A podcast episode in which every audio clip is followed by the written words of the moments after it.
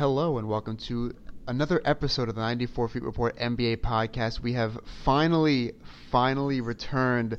Uh, we're recording on June 16th, and uh, I think uh, Corban and I were talking before we started recording. The last episode was like March 25th or 26th.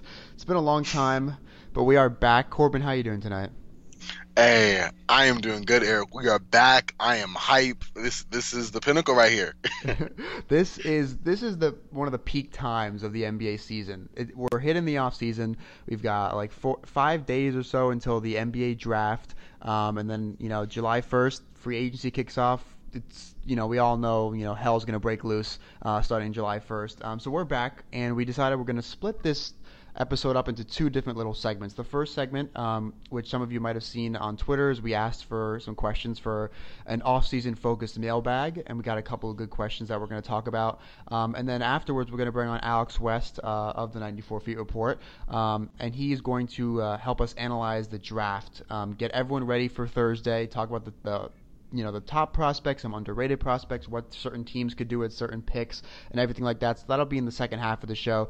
But let's get started right away with this uh, mailbag p- question. And the first question that we got um, was from Twitter user at Headband Brother, um, and it uh, says, "What lower tier free agents should the Rockets target to fill out the team if they have to let guys like Ariza and Capela go in favor of getting LeBron?" Um, and in parentheses, it says guys like Anthony Tolliver are who I mean. Um, so first, let's clear one thing up: is that regardless of if they get LeBron James or not, the Rockets are going to keep Clint Capela. I mean, maybe in some crazy scenario, you know, they trade him away in a sign and trade or something like that. But all indications are that regardless of if they get LeBron James or if they just kind of have to bring back the same team, they are going to bring back Clint Capela, um, even if it takes you know a max contract, if another team offers him that, or they just give it to him right away. Um, Trevor Ariza, the report, I think the report came out today or yesterday that he's looking for 50 to 60 million dollars in his next contract, and there's no team in the NBA that's going to even think about offering that, offering him that. I mean, it's probably some kind of smokescreen from his agent or something like that. But um, there, let's say they did get LeBron, and I still think there's, you know, probably less than like 40% chance that happens at this point.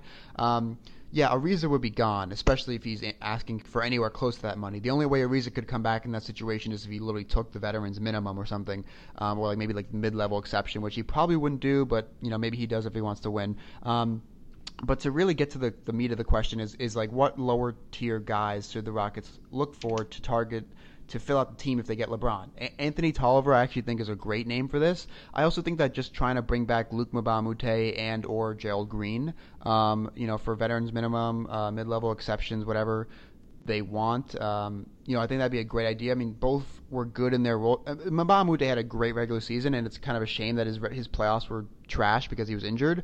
Um, he would be great to bring back for this team for a depth, another defender.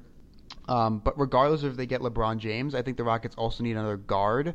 Um, so a guy like Raymond Felton or Jameer Nelson, just someone who can, you know, play 10 minutes a game here or there. They should rest Chris Paul and James Harden you know more next season. Obviously, Paul was hurt last year, but if you know if he somehow stays healthy next year, they should rest him for like ten games anyways. James Harden, the same thing. Get you know he had a higher usage this year than he did the, the previous year, um, and he didn't wear down as much of the playoffs because he had Chris Paul. But still, you want to make sure he's fresh. So having a guard, um, you know, cheap guard like Felton or Nelson could fit in, and you know again T- Anthony Tolliver, bringing back a Joel Green, um, those guards. Those are you know the lower tier free agents or that kind of player or players that the Rockets have to look for if they get LeBron James. If not, you know, bringing back those guys anyways, a Joel Green, and adding a, a veteran guard is also what they should be do, looking to do this offseason.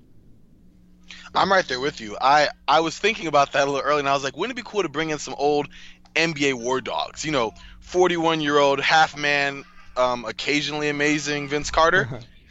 That'll be interesting. Um, I really was thinking about Richard Jefferson as well. Although I do get worried when you bring in older players, especially on a, a championship team that you know when they when they come in, you don't want to make sure they're not breaking down. I mean, Vince Carter, like I said, 41, Richard Jefferson, 37, going on 38. Like that, they're they're still semi-productive, but I don't know if the quality is there. And then if they are forced to play heavy minutes in the wake of an injury, are you really sure that you want to give that to them? So that that you know started to sour on me a little bit.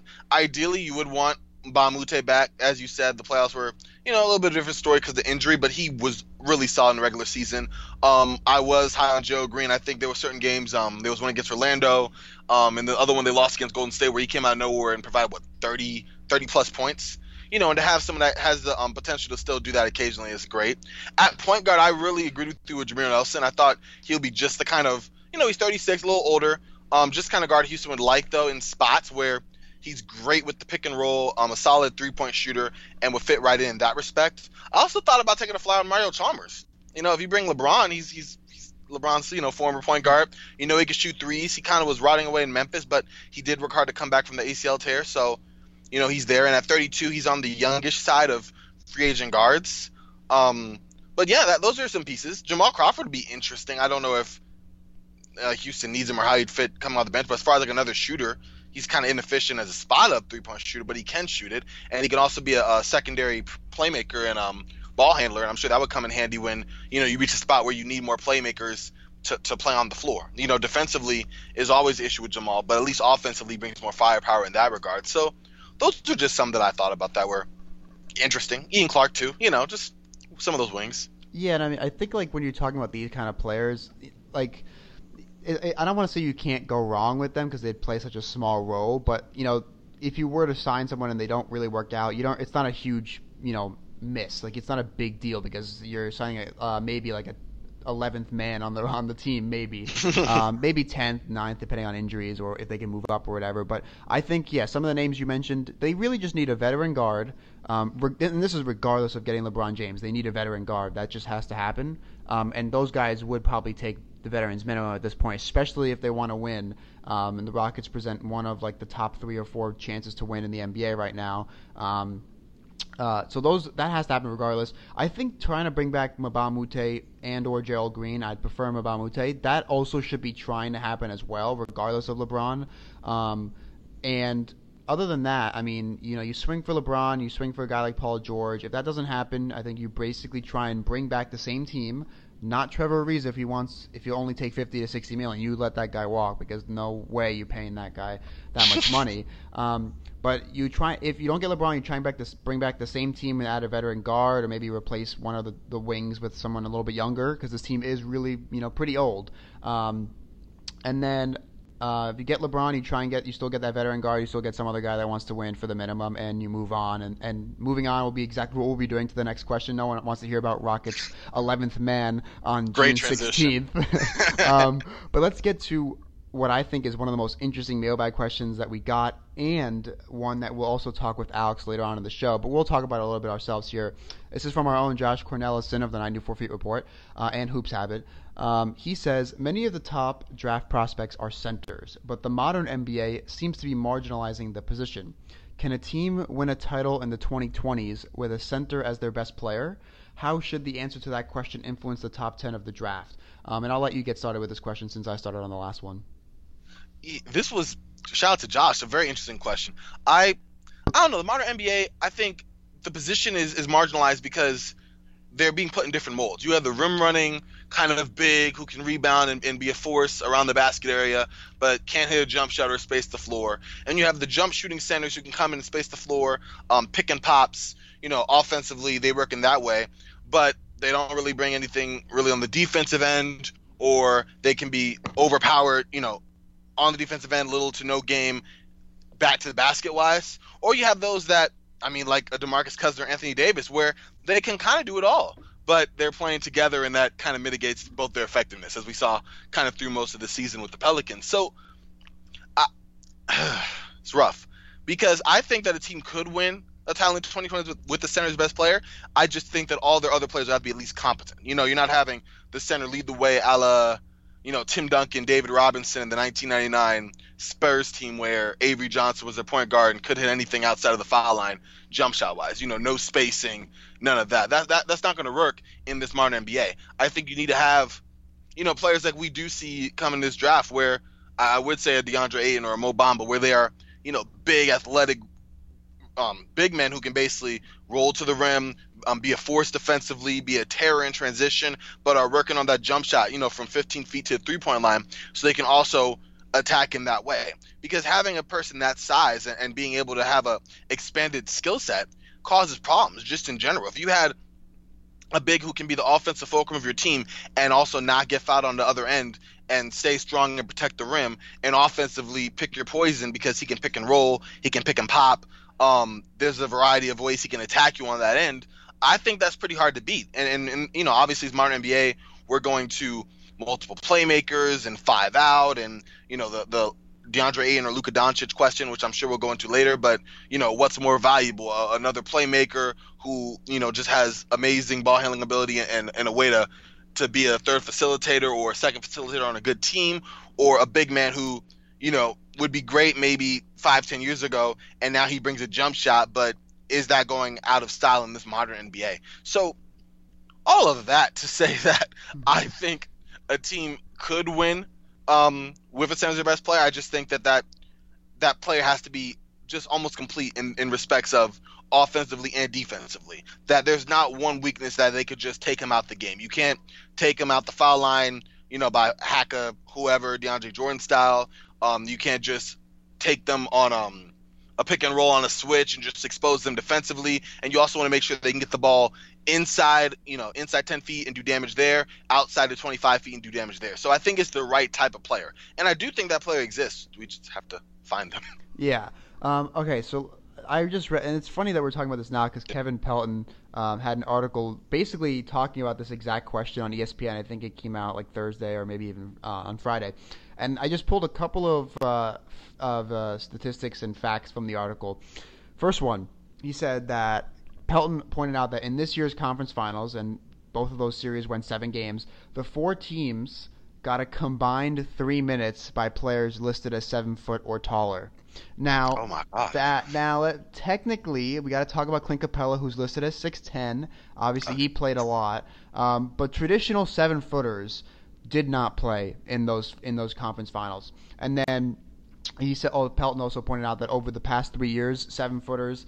Again, we have to point out that there are a bunch of centers that are listed as you know six ten or or whatever, um, but seven footers have played um, a dramatically lower share of minutes in the playoffs than they do in the regular season because as we have you know come to see, small ball just is getting more and more popular. Obviously, the Warriors made a huge deal with their death lineup, Draymond Green. The Rockets again used it this year with with PJ Tucker to counter, and that you know played a lot of minutes in that conference finals to match up with the Warriors. It's just the new trend. Um, obviously, you have to have the right pieces to do it, but. Um, and then the other thing that Pelton pointed out in his article, which I thought was really interesting, is that you know he basically was talking about you know how with the increased spacing and shooting, you can find value at the center position a little bit easier now. Um, in terms of you know finding someone who can you know competently defend the rim, you know potentially catch a, a lob and an, an alley oop, um, and you know set decent screens, you know have decent hands to be able to catch the ball in the pick and roll. You know you can sign you can find that value a little bit easier than in years past. You don't really need that back down center that has all the post moves anymore. Um, and in the article itself, he kind of analyzed, you know, how much value was created by centers that signed for the minimum, um, minimum contracts compared to other positions. A little bit detailed. I don't want to, you know, dive into right now, but definitely check out the article from Kevin Pelton. It basically answers this question in more in depth in a more statistical way. Um, all that's to say that I think you're, I think a center can be the best player on your team, but he, as you said, he has to be that center that can stay on the floor for you know 30 plus minutes in the playoffs specifically, and he has to have the right team around him. He has to have good defenders around him that can switch. He has to be able to competently switch, and you know I know that not all the all the NBA teams switch as their defensive scheme, but out of the out of the conference finals, and you know I think pretty much all those teams. I mean, obviously the Rockets and Warriors and the Cavs did it a lot. Celtics did it too. All of those teams are switching. Uh, Rockets basically switch everything, which is very extreme. Um, but switching is becoming that scheme that a lot of teams I think are going to start using more and more as they continue to get. They're going to try and find players that can implement that scheme, and they're going to start switching more and more. Which means the center that's going to be the best player on your team hypothetically has to be able to switch competently and have good defenders around him for to make up for you know his slips here and there. Um, but also you know, he doesn't have to be that guy who can, you know, dominate in the post. Obviously, Joel Embiid can, but Joel Embiid can kind of stretch out to the three point line a little bit. Uh, Nikola Jokic, you know, he's, you know, not. I don't think the Nuggets can win a championship with him as their best player because of just the defensive limitations. So you, obviously you have to be good on defense and offense. Um, but I, I just think that there has to be the right team around the center. The center has to be able to switch. The center has to be able to defend the rim Um, he just has he has to set good screens. Like Clint Capela is probably the idea, uh, is the person we're talking about here in terms of he'll never be the best player on the team, but if you get a better version of Clint Capela, maybe more polished post game, maybe more physical, a little bit bigger. Um, but in terms of will we will that player does that player exist is the first question. Does is that player in this draft? I'm not sure. Um, and then can you win if that player is better than Clint Capela? Because then again, you know, if Clint Capela was better, he would maybe not fit his role as well with the Rockets. so there's just so many aspects about this. Um, but I, I think that ultimately, I, I don't think that the teams are going to draft based on this thinking. Like I know that all the front offices probably are realizing this that they're in the draft, they're in their war room saying, you know what, look at this, the NBA small ball is bigger. Can we really draft DeAndre Ayton number one when we got a guy like Luka Doncic who is better for small ball, obviously, but playmaker, um, can create shots for himself and his teammates, can attack the basket, etc. Probably a better p- player to draft if you're looking for small ball lineups but I don't think they're going to draft based on this thinking because I think that if they were, we'd see so many less bigs in the top 10. Um, you know, right now I think there's probably like five or six projected to go in the top 10, and we'll talk about this later with Alex. Um, but we'd obviously see more of an emphasis on wings and playmakers than we are still than we're seeing right now. And obviously there is a big emphasis on the elite ones, but even the you know solid ones that are going to probably be projected to go like 15th through 20th in the draft in the first round, we'd see those guys be thrown into the top 10 if, if teams are actually drafting based on this line of thinking, which I don't think they are. Um, but ultimately, I do agree with you that I think the center can be the best player. I think it's going to be extremely rare. I, I think we won't see it for a while. I think it'll have to wait, you know, past this Warriors dynasty to, to kind of die off. But that center again has to be able to play 30 plus minutes in the playoffs. That means you know capable switching, defending the rim, setting good screens, good pick and roll play, both offensively and defensively, um, and not being you know too skilled in the post to demand all the post shots because you can defend the post a lot easier today than you could have 15, 20 years ago. True, that is definitely true. I, on the one hand, I'm, I just it, it seems like in the modern NBA is kind of taking it away, I guess, where you get that big low post center with the treasure trove of moves, and I that's the part of the old fashioned NBA me that just loves to see that. But you're right, it's so easy to spend help, um, double, you know, sneak from the post. It it is hard, but they basically have to be a, a, a multifaceted player and really hide their weaknesses pretty darn well. So I'm totally with you on that one. Um, so I see Julius Randle as a Lakers fan. My eyes right light up. So you want me to ask the next one here? Let's do it. Let's do it. All right. So this is from my man Justin Carter. Shout out to you, man. The question is, what are your thoughts on Julius Randle's free agency? So I'm, I'm gonna jump on this real quick, just because I want to gush a little bit on Julius Randle. I'm gonna give it to you, Eric. um, so this past season, I, I I think Randle should be a hot commodity based off the way he played. He averaged 16 points, eight rebounds, and about three assists per game on 55.8 shooting. And if we were to take those numbers and just string them down to when he was a starter, and that he started he started in the opening lineup on December 29th. So that gives about 49 games to work with. Then his numbers become even more crazy, which is 18.6 points a game, nine rebounds, and three assists. I really hate these arbitrary stats, but I did look this up, and I mean, it's going to work with the context given, so I'm going to say it. There were only four players this season that put up at least 19 points, nine rebounds, and three assists this season.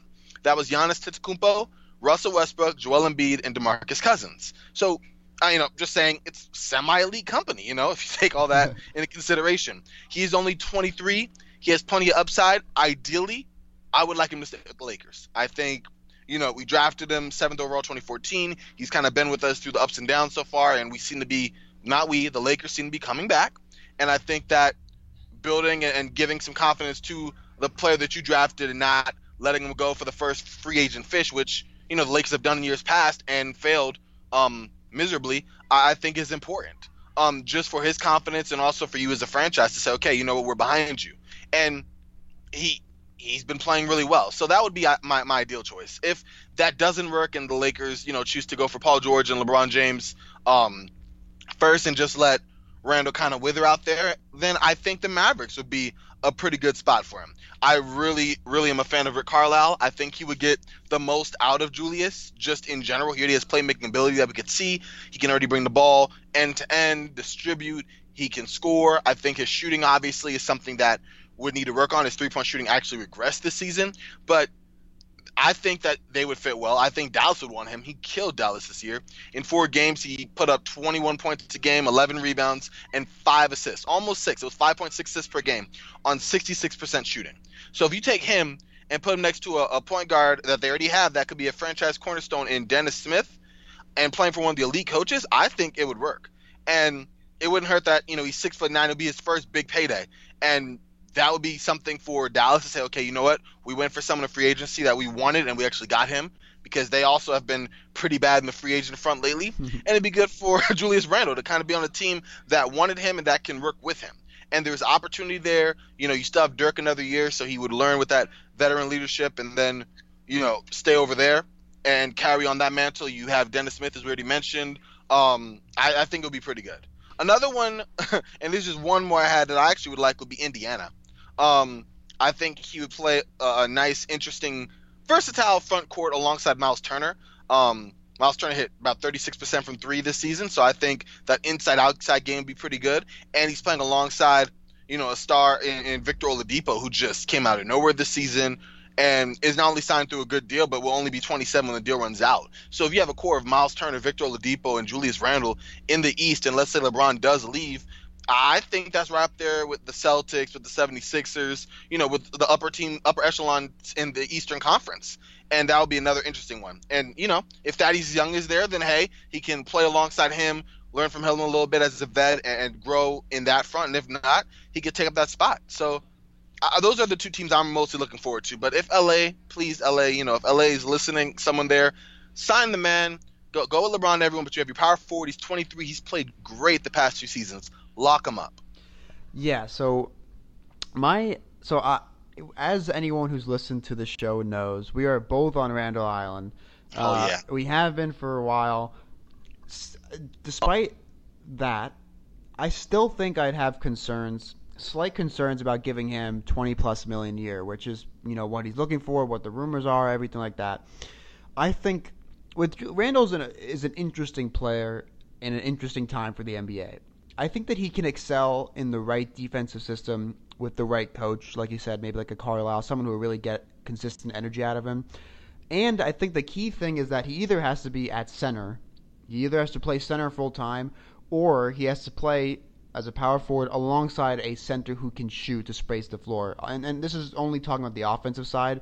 If you played Randle against a traditional with a traditional center, like if you put Randle next to like DeAndre Jordan, It'd be ugly. If you put Randle next to Nowitzki, who's obviously way past his prime, but someone who can shoot threes, if you put like, and there's not many you know centers that are not small centers that are, are shooting threes. That's that's that's where the tricky thing comes because you have if you're signing Randle for that kind of money you kind of have to plan either to play him at center to make the offensive side work, but then on the other side, he doesn't defend the rim. He's just too small, and his defensive energy is kind of inconsistent. So, you know, if you play him at center full time, sure, his offensive his spacing won't kill the offense, and he can he can play make as a center, as you said, which is nice for, for most offenses. Um, provides another playmaker, you know, when guards aren't you know getting things going. Um, on the defensive side, and when we were talking about switching and switching everything, how that's the new trend, th- that's where Randle comes in at, at, the center position. He can switch. He can be pretty good at switching. We've seen him when he's locked in. He can really hang with guards on the perimeter. Um, and a scheme, that scheme is something that more and more teams are using. So it, it's such an interesting player for me because you want to play him at center on the offensive side, but on the defensive side, you have concerns about hit playing him at center for the rebounding and the rim protection. But then on the right. other hand, him playing center would be good in a switching scheme, but not all teams do that. And you know, if you sign him to twenty plus million dollars a year and you don't put him in the right role, that that's that's how you doom someone to. That's how you just it, that's how you get a player destined for failure. If you, if you put them in the wrong role to begin with, and they don't live up, and you know fans will go crazy. Oh, he's not doing well. Well, he's in the wrong role. He's signed for twenty plus million. I know he's young, but you know especially for a team like the Mavericks who have Harrison Barnes signed for that contract and he's basically doing nothing, um, but, but, putting up you know right. 19 empty points per game. Um, my thing with it's just like, and and here's what the, the, I agree with you on the Mavericks. I also agree with you on the Pacers. That could be pretty interesting. The Mavericks. I, the, and the Mavericks were the team that were rumored to look at him like throughout the season. They were always like, "Oh, the Mavericks are going to offer him that you know twenty three million dollars a year contract." But what happens if the Mavericks draft a big like Mo Bamba uh, they, that's that's the pick. A lot of people are rumored to for the Mavericks to make is, is drafting a big. Whether whoever's available, mm-hmm. Bamba, Ayton will be gone. Jaren Jackson Jr. will probably be gone. So probably be Bamba. Um, what happens if they draft Bamba? why, I mean, would you go out and give twenty plus million dollars a year to Randle? And what are you going to do with him? You're you going to start him at center and, and wait for Bamba to be ready? Are you going to put him at power forward next to Bamba? Are you going to bring Dirk off the bench? Are you going to bring Randle off the bench for twenty plus million dollars a year? I mean, I know the Rockets are doing that with Ryan Anderson. But that's because they basically have to. Um, so there, there are so many concerns that I would have if I, and, and this is a, another thing about Randle that's interesting. I know I've been rambling for a while, but not only is he an interesting player at an interesting time for the NBA, he's also entering at an interesting free agency where not a lot of teams have money. And the teams that have money to throw at him, you know, the Hawks will have money, the Mavericks will have money. What the Hawks are rumored, you know, could be definitely be drafting Jer- Jaren Jackson Jr. That's the center right there, a center that can actually shoot a little bit better than uh, Julius Randle and can, you know, I, I'm really high on Jaren Jackson, um, but and the Mavericks could draft Bamba. That's that's two teams that could have offered Randle this contract that are potentially slash very likely going to be drafting bigs of their future. And why would they sign Randle if they draft their you know center of the future to play him at power forward? Hawks have John Collins. The Mavericks do they really want to put Randle next to Barnes next to Bamba? That's just not enough shooting for me, in, in my opinion. Um, yeah. I would I would try and sign Randle. I'd try and get him lower than twenty million dollars a year, and I'd I'd try and sign him only if I knew that I, I would play him the majority of his minutes, like 80 plus percent of his minutes at center in a switching scheme. That's what I'd be looking to do with Julius Randle. Um, but I, I don't I don't think there's a team out there that has that situation ready for him or the money ready for him or the teams that have the money will be drafting a big and that kind of get, takes away the point of, of signing Randle. That those are my that's just my thoughts on Julius Randle's free agency. I was rambling for a while there. I love Randle. I love him as a player. I just think he's in a very unique situation right now, both as a player and for his free agency situation that he's going to be entering in July. Okay, you got me there, and you, you I forgot about the whole fit on the other end because I was so excited by all the points and rim running that he's been doing, and maybe I looked at a few too many YouTube highlight, you know, films of Randle. So, thank you for bringing me back to reality and grind, grounding me there a little bit. yeah, hey, listen, all it right. has to happen. That, that's what happens with free agency. Everyone gets so everyone's so glossy about all the new signings. Oh, my team just signed this guy. Let's look at his YouTube highlights, but let's let's forget that he, you know, was one of the worst defenders in the league last season or something like that. But I love Randle. Oh yes, but there are certain situations about him as a player and the situation he's going to be entering in that, that give me pause about getting excited for agency. I think that yeah, you know, going back to Lakers, if they swing out on people, would actually be probably best for him in terms of situation. Um, especially Brook Lopez is gone, they could honestly. I mean, I, I wouldn't be scared to start him at center. I know it's small, really small ball lineup, but it's fun. You got to get weird in, t- in today's NBA. That's the whole thing with the league. Um, That's the motto. Exactly. it's fantastic. the new slogan should be NBA. Let's get weird. Uh, you know, not where amazing happens. Obviously, amazing happens, but amazing happens in every sports professional sports league. Let, let's get weird is the new NBA slogan. Um, I like. All right, yeah. Speaking of weird, there's it's gonna be weird seeing uh, a bunch of these new coaches in the NBA this season. Um, so this is a question that I posed to us by myself, which is maybe lame, I guess, but you know what? We're doing it anyways. Um, so my question really is to you and also to myself because I, I haven't really had time to sit down and think about the coaching hires. Which coaching hires do you like and which do you not like? Um, and I'll get started with a couple, you know, that I like and don't like, and I'll throw it back to you. First one that I like is Mike Budenholzer in Milwaukee, and this is mainly because the Bucks just have not had a good coach for a while. Um, Jason Kidd, obviously, he had his fair share of uh, turmoil in Milwaukee. Let's just put it at that. Um, by the way, if you haven't seen the Game of Zones episode about Jason Kidd in Milwaukee, it's one of the funniest things available on the internet. Go check it out right now. Um, but really, with Budenholzer, he's going to provide stability, and he's going to provide an actual system for the Bucks, and specifically for Giannis. Um, you know, perhaps he'll get a little bit more creative than previous coaches in Milwaukee have done. Perhaps he won't screw up with weird end of game fouling situations like previous coaches in Milwaukee have done. Perhaps he won't ask players to knock drinks into him to get a timeout like previous coaches have done in Milwaukee. He actually did it in Brooklyn, but still he did it as a coach. Uh, and he went to the Milwaukee afterwards. So, um, anyways, Budenholzer in Milwaukee, I like. I just think the stability aspect, and I know that there have been rumors about him clashing with players and clashing with management you know, I think maybe he'll learn his lesson after leaving Atlanta. Um, I just think that the stability and the kind of more creativity that we should hopefully see from him in Milwaukee would be so great for Giannis and just a stable presence that is a respected coach and a, a successful coach. Obviously, he's had success in the past. Finally, can try and get Milwaukee out of that first round is a coaching hire that I like. I'll counter that with one that I don't like, and then I'm going to throw it to you. Dwane Casey in Detroit, and oh wow, I, I, I don't like it for like I don't like it because of the situation. I, I like Dwane Casey as a coach. I think he's a good coach. And I think that the move to get rid of Stan Van Gundy was good because, you know, definitely get rid of him as, as GM or, you know, president of basketball operations. He just didn't do a good job there. Um, but as coach, I think it was a little bit of a still voice in the locker room. I get the idea, and I like the idea of getting rid of Stan Van Gundy. But Casey, I don't think is the right coach for the Pistons. He's a good coach that's had a, a good amount of success.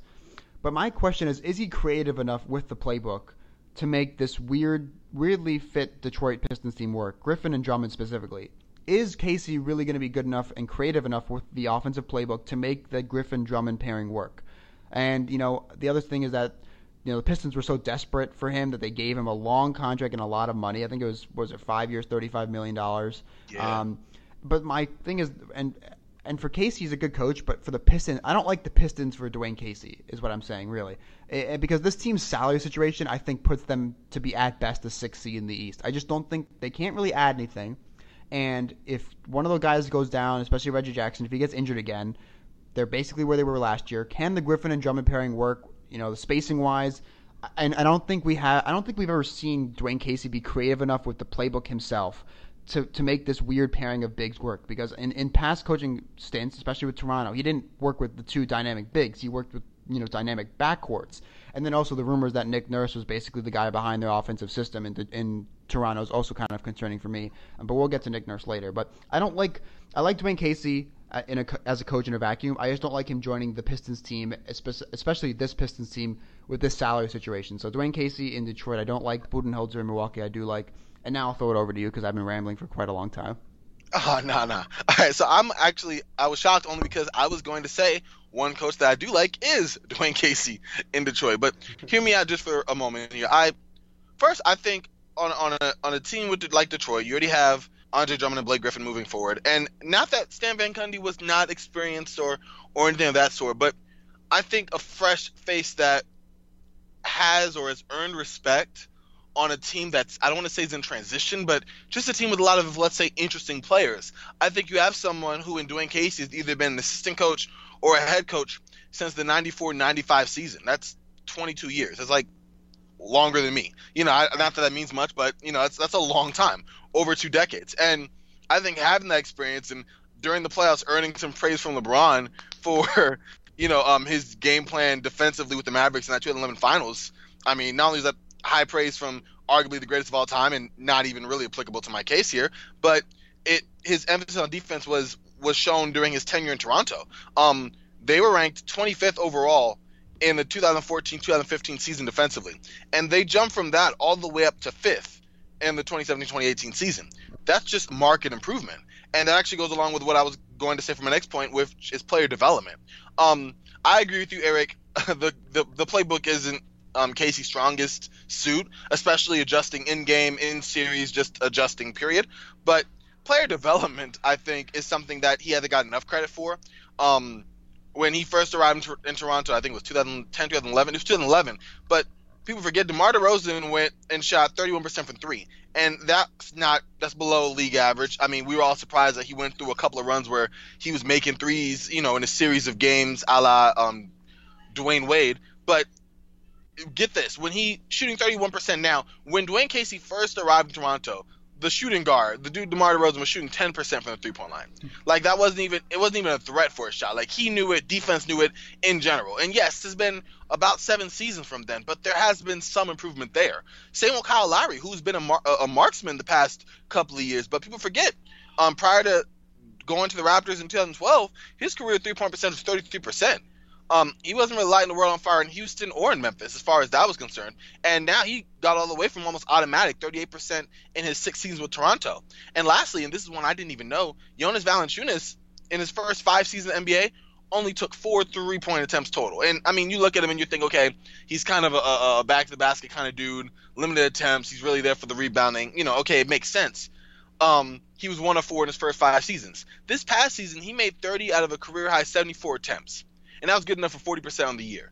And obviously, that's the players, you know, putting some development in, working on their craft, making that happen. But I do want to give credit to Casey for saying, you know, at least the coach, working on, on developing these players and, and making them come out and, and, and play in ways that, you know, their ceiling wasn't there. They've raised their ceiling in that way.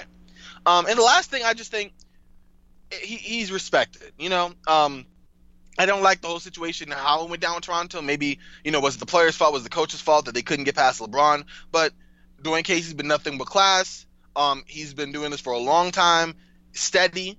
I think he'll come in and and not that the Detroit wasn't or Van Gundy wasn't, but we all know Van Gundy can be a little bit volatile. He can kind of let his emotions get ahead of him. I don't think that'll be an issue with Dwane Casey, and I think that that's why he's the right man right now for Detroit. But um, that was interesting. I, I get what you're saying as far as you know the situation in, in, respect, and also the fact that hey, this Detroit team doesn't seem to max out to be anything more than you know fifth or sixth at best in this Eastern Conference, which is saying something. You know, depending on where LeBron goes or how future moves are made. But I do think you know you give Dwane Casey, yeah, he's 61, give him a five-year deal. If nothing else, I think that he can take the players that you currently have and develop them a little bit more. The Reggie Bullocks, you know, the, the Stanley Johnsons. I think those players you'll see over time will develop in, in little things and get better as players concerned. Well, the Pistons better hope they do because they're going to not be able to add anyone off in terms of salary cap situation. Um, but uh, so since we're going to try and get Alex on somewhat soon, I'll run through a little bit, a little bit quicker of other coaching coaching hires I like and don't like. Um, in a vacuum, I do like David Fizdale with the Knicks. I think that he'll be able to add some stability and creativity, kind of like Budenholzer. Maybe play Porzingis more at center. Um, he's known for being a strong players coach, despite whatever the situation with Marc Gasol was. Um, right. But Fizdale, again, another guy who's respected a lot by the players and also around the league. Uh, I just think that stability for the Knicks, and maybe there'll never be stability with James Dolan own, owning the team. Uh, but this this feels like something that could be a little bit more stable and a little bit more creative in terms of offensively um, for the Knicks. Um, Igor Kokoskov with the Suns. I think um, he has a strong reputation. He's had a lot of success overseas. I, I, even though I think that the Suns are basically locked in to draft DeAndre Ayton, he did have a, he did and does have a good connection with Luka Doncic, even though that probably won't play into the the Suns team anyways. Um, but again, something that that'll be a trend, and when I get to the other coaches that I don't like, uh, or coaching hires I don't like for that matter, because I I like some of the coaches. Um, I think that for teams in situations like the Suns it, it, makes more sense to me to try out on a, try out the assistant coaches or the overseas coaches or whatever that are more unproven in the NBA. I think when you hire these veterans, these veteran coaches that are you know in their late 50s, early 60s, late 60s, whatever, who've been around for 20 years. I, am not sure that's the greatest thing for teams that are completely rebuilding, com- teams where their core players are like 22 years old or 23 or you know no no no older than 24, 25. If you're a team that like the Rockets were when they fired uh, Kevin McHale and JB Bickerstaff was the interim, and they were looking for a new coach. You know, they were basically. It came down to two people really. It was Stephen Silas, the assistant coach then uh, of the Hornets, and D'Antoni. And people were wondering, what, should the Rockets go for the unproven guy and see what they can do? And when they hired D'Antoni, Daryl Morey logic was, listen, all of our guys are in their prime, if not past their prime you know, trying out a young assistant doesn't make sense for us. But for these teams, for the Suns, who are completely rebuilding, right? They're not going to make the playoffs at least for the next two years, probably. Their best players are 22 and younger. Um, I'm not sure it makes sense for them to hire an older guy. So hiring an, a little bit more unproven guy, a little bit less experience in the NBA as a head coach, give him this time to, to grow as a coach with this team as he grows with the players. That's what I like to see from these rebuilding teams. So that's why I like Kokoskov with the Suns, and that's other reasons why I don't like Steve Clifford in Orlando.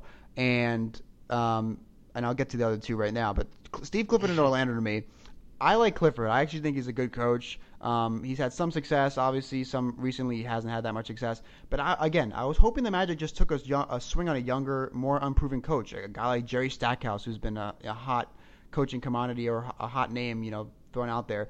And, and the thing with the Magic is like does anyone really expect anything but you know anywhere from like 29 to 33 wins for the next couple of years? I mean, what's the difference between hiring Clifford and hiring an unproven assistant that can grow as a coach as the team grows and as the the young players of the Magic grow together? I think that you know hiring those younger unproven assistants for rebuilding teams is, is what I would do. Um, and you know, speaking of that, I guess the Grizzlies stuck with JB Bickerstaff and.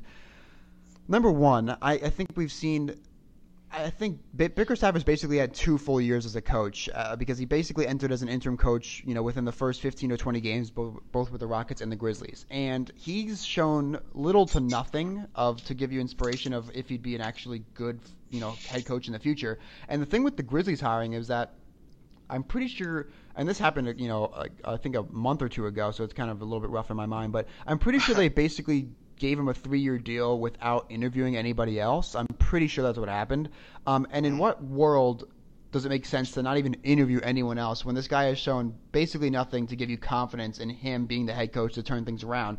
Especially when it was like I think it was this week where the Grizzlies owner basically came out and said that he expects the team to return to you know contention, 50 plus wins as soon as next year. What happens if the Grizzlies struggle again? They gave Bickerstaff this three-year deal. Are they going to fire him right away? I mean, I, I'm not sure he's the coach for a situation like this where their best players are in their prime or past their prime, like Marcus Gasol and, and Mike Conley. Bickerstaff is a guy who would fit better in a guy in somewhere in like Orlando um, or Atlanta, um, where they're really young, the players are young, and the team's rebuilding. Um, and finally, last ramble, Nick Nurse for Toronto. I don't like the situ-. I don't like the situation because they fired Casey, who then got hired before Toronto decides on Nick Nurse. Then they stay in house and they got a pretty cheap deal with Nurse because he's not really proven, not not no name recognition or whatever. If you really wanted to shake things up, is promoting an assistant from Casey's staff really the way to go? That's my question. Um, I get I get that he's not Dwane Casey. He's his own man, own playbook, own way of you know leading, own way of motivating players, you know, own way of giving speeches in the locker room, whatever. But I, I think that staying in, in staff or staying in house was not the best decision for a team that wanted to make a shakeup by, by blaming the coach pretty much, and then you keep a guy from that coaching staff there. I don't know. The rumors though of Nick Nurse being an offensive, you know, genius, pretty much being responsible for that offensive system. I am excited for Nurse's offensive creativity to be more unlocked as the head coach. You have more reign as the head coach, obviously, than you do as an assistant. So I'm excited for that. But I just don't like staying in house for the Raptors. So that's my ramble. Those are the coaching hires I like, and some of them that I don't like. Hey, that was a pretty solid run through, and I agree with you on Nurse. I thought that was just, it just wasn't the best in judgment to me. It just kind of seemed weird. You know what I mean? So I'm right there with you. But wow, that was very efficient, Eric. Look at you. and listen, You haven't lost your touch. Sometimes, so I might be a little bit rusty, but sometimes you just gotta, you just gotta be efficient sometimes. Um, and also just to mention the jury, I think both for me and for everyone else, the jury's still out on uh, Lloyd Pierce being hired by the Hawks. He's been respected by some of the players, and and James Borrego um, being hired by the Hornets. He comes from the Spurs. Um, he had a brief stint as the Magic interim coach, didn't do well, but no one does well in Orlando, so we're not going to blame him there. um, uh, he comes, and then he went to the Spurs for a while as an assistant, and you know, Spurs assistants have done really well in recent years, so there could be some uh, high potential there. Um, but let's quickly get to our final mailbag question before we get Alex on to talk about the draft. Um, so the question, actually, you got this question, so I'll let you throw it Oh. out and you can start answering it yourself. All right, yeah, this is my kind of version of a lame question. Me and my friend Joe were talking this up. Shout out Joe. Um, where would you like to see? And it's really just you know one of the basic, most vanilla ice cream questions, but I feel is worthy for a off-season you know preview pod type mailbag.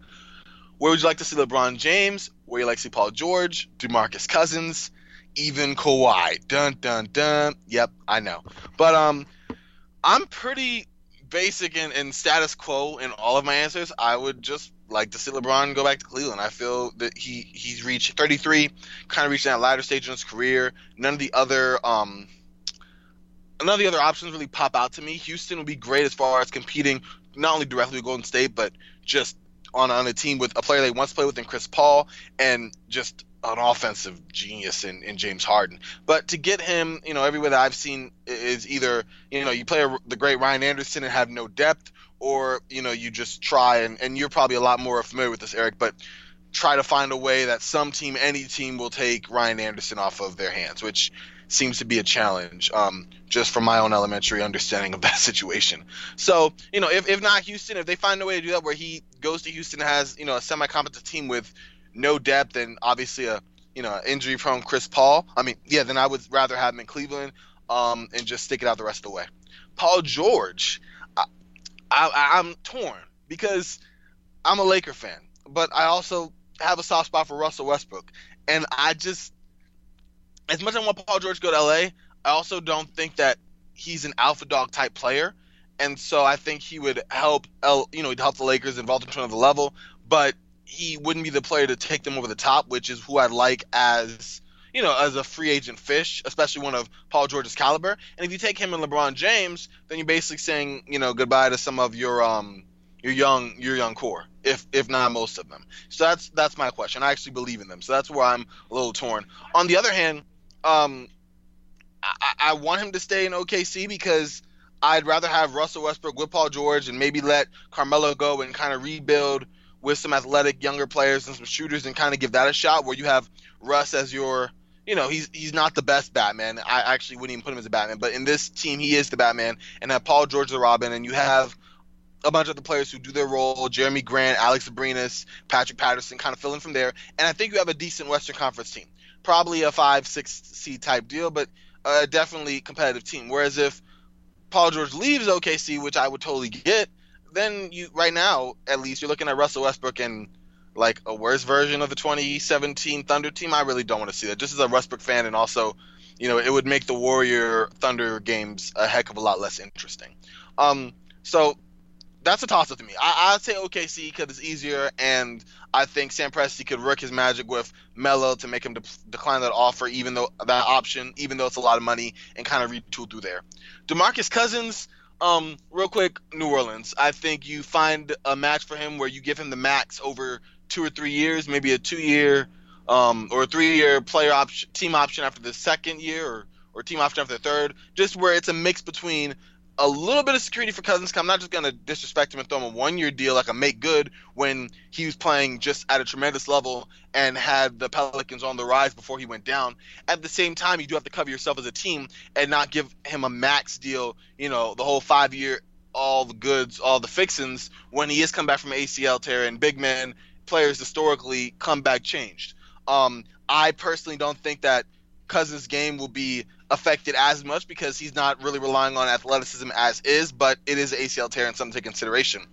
Lastly, Kawhi, I think um, me and you'll probably talk about that in a minute, so I'm going to let you get the first three players there, Eric.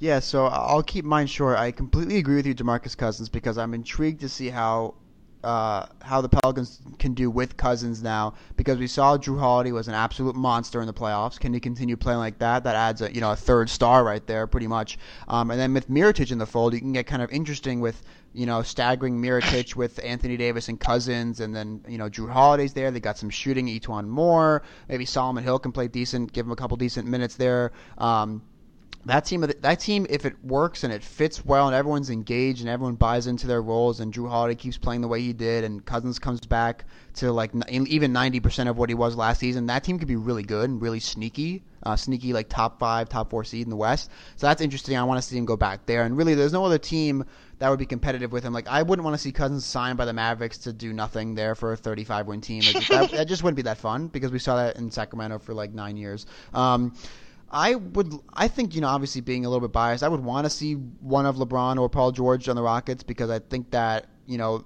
that would make, it, it would just give us two super teams in the West. Um, and, and the battle of those two super teams would be must see TV, both when they ever, whenever they play in the regular season, like three or four times in the regular season, and then if they would play again in the playoffs, you know, everyone would watch these two super teams, one led by LeBron James, one led by, you know, Steph Curry or Kevin Durant, however you see it, uh, as their number one. I think that'd be incredible. Um, but then again, you know, tying into Paul George and LeBron, you know, seeing Kawhi Leonard, you know, join one or both of them in LA, I think you know, I'm. I just want to think because number one, it create another super team, and whether or not you consider the Rockets a super team, I don't really think they are. They only have two stars, and I think the the the quote unquote qualifications that I guess we have on NBA Twitter is that you have to have three stars or something to be a super team. Um, but then, you know, the Lakers and the Warriors, those battles would be incredibly interesting. Um, Lakers Rockets battles would be incredibly interesting. I think that'd be. I'm all for super teams in terms of trying to take down the Warriors, and then also a side plot of that is that if that did, if that super team did form, and you had the Rockets who won 65 games last year and basically were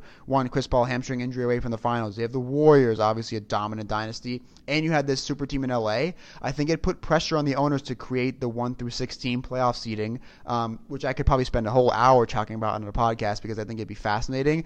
Um, I'm all for that one through 16 playoff seeding. I think that would only happen if we saw three super teams or two and a half super teams in one conference. That put pressure to create that new playoff seeding, which I think would be so interesting for the league. Um, but then some side some side ones, some just fun ideas I've had, some uh, you know potentially some 2K my leagues that I've started. LeBron LeBron in Denver would be I wouldn't say that I'd buy season tickets just when he signed. I, I wouldn't be that. I wouldn't be able to do that. But I think I'd consider it because LeBron in Denver would be so so fun. I mean, imagine him now. All probably all these pieces wouldn't be around if he decided to go to Denver, and you know whether that be like a, a, trade where you had to opt into a play option. But just imagine him next to a playmaking center, Nikola Jokic, uh, an all-around stud both, on both ends of the floor, and Paul Millsap, shooters and capable ball handlers that are still 23 and younger, and Jamal Murray and Gary Harris. Um, I just think it'd be such a fun team to watch. A team that wouldn't probably you know come close to beating the Warriors because the guys are too young and they just don't have enough. Um, but they'd be you know really good, top three seed in the East probably, and they'd just be so fun to watch on a nightly basis. Um, and then I think Paul George on the Sixers would also be very interesting. I think he'd fit right in. I think he'd make that Sixers Celtics rivalry that's going to start happening, especially if LeBron leaves the Cavs, and those are the two main teams in the East. Um, adding Paul George to Simmons and Bede, Fultz if he can come back, you know Darius Saric you know, maybe Redick comes back for a cheaper deal. That team would be really good to ma- match up with the Celtics team that's going to get Gordon Hayward back, get Kyrie Irving back, and their young players will take another step up. So those are just some possible destinations that I'd like to see some of those players with. I like that one. You sold me on Denver. Jeez, that's that's actually sneaky good right there. I mean, it's just so fun, and I have a limited experience playing with this situation in 2K, and it's a whole lot of fun. I highly recommend it. Um, and LeBron, if you're listening, obviously he's not. Uh, LeBron, if you're listening, um, I tried it out in 2K, and the team did pretty well, and it was really fun. So I think you should try it out too. Uh, hashtag LeBron to Denver. Um, but with that, we're gonna end the mailbag segment, um, and we're gonna be right back um, with Alex West from 94 Feet Report. We're going to talk all things draft. We're going to pick his mind. He's been leading our draft coverage on 94 Feet Report, the draft guide, the articles and certain player profiles, the Swingmen Show on YouTube as well. Um, we'll be right back with Alex in just a moment to talk the 2018 NBA Draft. All right, we are back now with Alex West of the 94 Feet Report. Alex, how are you doing tonight? I'm good, Eric. How are you?